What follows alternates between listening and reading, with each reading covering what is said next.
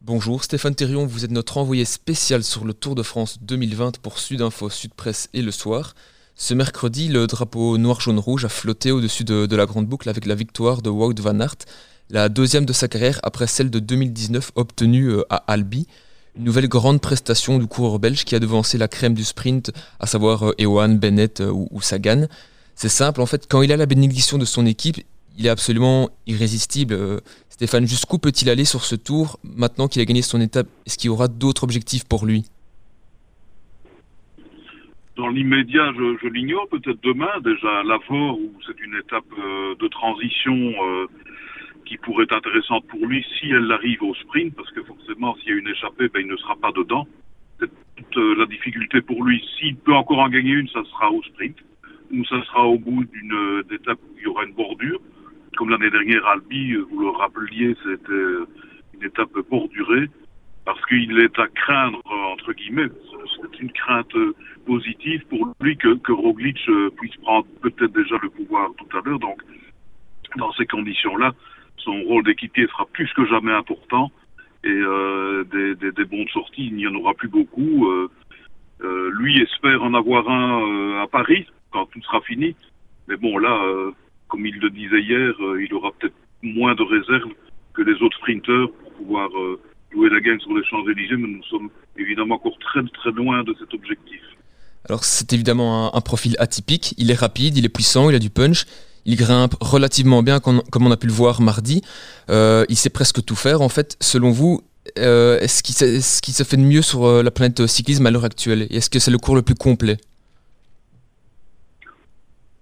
Plus complet, je ne sais pas. Je, dirais que dans, le même genre de coureur, même, même si ils n'ont pas du tout le même gabarit, Julien Lafilippe, euh, qui était jusqu'il y a deux jours en jaune, euh, est un coureur aussi complet, dans le même genre, un punch, un sprint. Euh, dans les chronos, il se débrouille bien aussi, en montagne forcément aussi. Donc, je ne vais pas dire que c'est le plus complet du peloton, ça serait fort prétentieux belge, même si on aime euh, par rapport au bout de notre lorgnette, euh, faire euh, l'éloge de, de, nos talents, mais c'est un coureur très très complet en effet.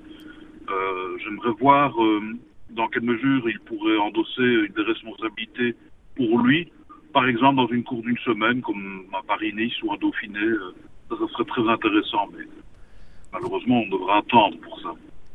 Vous venez justement d'évoquer le, cas de Julien Alaphilippe. Euh, il a perdu le, maillot jaune hier euh, au profit d'Adam euh, pour une affaire de, bidon. il devrait être revanchard ce jeudi. Est-ce qu'on peut s'attendre à un nouveau show du français pour récupérer sa tunique en sachant que sa motivation pourrait être décuplée? C'est sûr sa motivation sera, sera décuplée, mais il ne sera pas le seul parce que il y a une quinzaine de coureurs qui sont pratiquement dans la même minute. Donc euh, le, le, le, gain du, du, maillot jaune plus euh, le, gain d'une étape n'intéresse pas que Julien Lafilippe. Il y a d'autres concurrents euh, de très très bon niveau devant. Et pour ça, si Julien Lafilippe gagne aujourd'hui, il va devoir sortir de sa roue quelques éléments de, de classe mondiale. Donc ce qui rendra d'ailleurs cette arrivée encore plus intéressante que jamais. C'est sûr qu'il a une revanche à prendre sur lui et pour son équipe, mais bon voilà, je pense que ça sera compliqué néanmoins. Concernant la, lutte pour euh, la victoire finale à, Paris, Primoz Roglic a marqué des points à Orsières-Merlette euh, mardi. Mais cette fois, le degré de difficulté monte encore d'un cran avec le col de la Lusette et euh, le Mont Égual. Est-ce que c'est le terrain idéal pour un premier vrai bras de fer entre les favoris?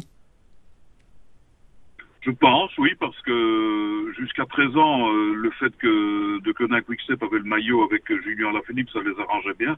Tandis que là, maintenant, euh, c'est beaucoup plus ouvert. Euh, est-ce qu'on peut se permettre de laisser Adam Yates en jaune, même avec quelques secondes d'avance? Non, parce que c'est un grimpeur, lui, donc euh, c'est un gars qui peut gagner tout. Donc je pense que c'est peut-être le jour pour Roglic de prendre le pouvoir, de, de dire, voilà, le patron, c'est moi. Le patron collectif, c'est mon équipe, qui a déjà gagné deux étapes, qui va peut-être en gagner une troisième aujourd'hui avec lui. C'est le moment de le faire. Et c'est le moment aussi peut-être pour euh, Bernal et Ineos de sortir de leur euh, euh, torpeur, parce que bon, euh, c'est peut-être délibéré, mais on ne voit absolument pas les Ineos euh, depuis le début du tour. Donc, va-t-on les voir aujourd'hui Ce sera l'autre question intéressante. Merci Stéphane Thériault en tout cas pour, pour cette analyse. On vous retrouve évidemment demain pour décrypter l'actualité de ce Tour de France 2020. Le podcast.